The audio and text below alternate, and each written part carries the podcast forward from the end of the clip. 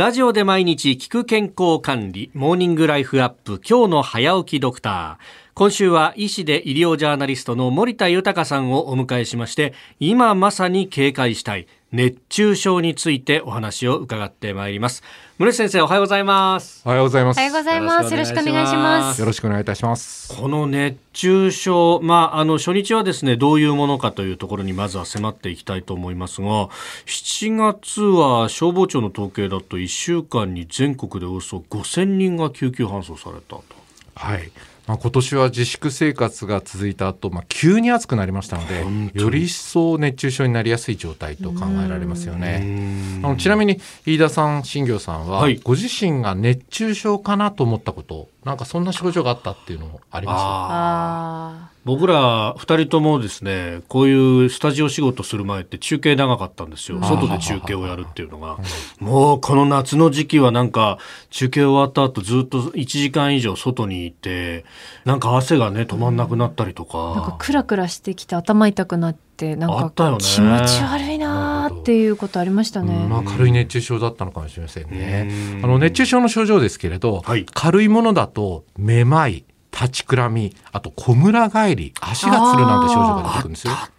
足つったことあったな。あの中等症になりますと頭の痛み吐き気体のだるさなどが出ますし、さらに重症になってしまうと意識が朦朧としてしまったり体温が上がり続けたり全身が痙攣を起こしたりということなんですよね。これ足がつるっていうのはどういった理由なんですか？汗などをいっぱいかきますと体の中のナトリウムが少なくなるんで、こういったミネラル不足になるために足がつるということなんですが、まあ、意外に知られてないんですけれど、熱中症の初期の典型的な症状として足がつる。足だけじゃなくてね、腕がつるとか、はい、全身の筋肉がつったりするというのもこの症状なんですよね。ほう。いやしかし発熱があってって疲労感そして重症になると意識が朦朧ってこれ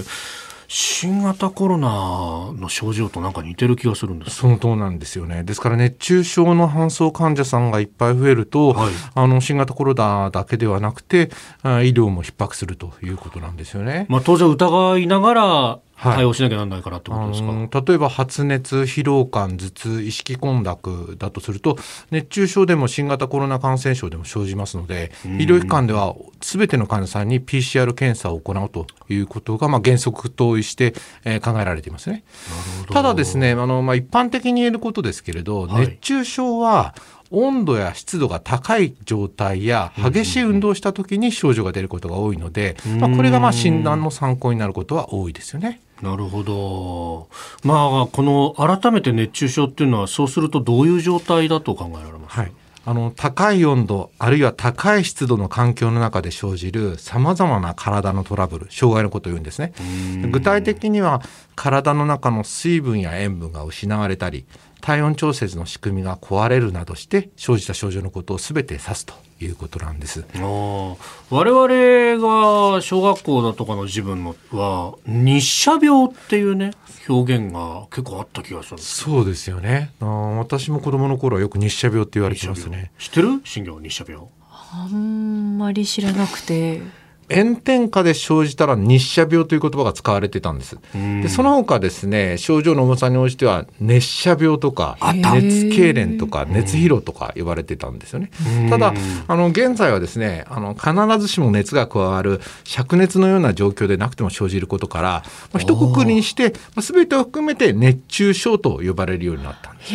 そういうことなんですね。確かに。日射病と言っても間違いではないんですけれど、まあまあ結構古い分分類の仕方ですよね。はあ、確かに夏の盛りじゃないとこの日射病熱射病は出てこなかったですもんね、ね昔は、えー、意外にこの室内で起こる熱中症のが多いので、まあ、日射病よりか熱中症ということが使われたというのが背景にあります。日差しだけじゃないぞってことですか。うんえー、今朝は熱中症の定義、程度の区別や症状について医師で医療ジャーナリスト森田豊さんに伺いました。先生、明日もよろしくお願いします。よろしくお願いいたします。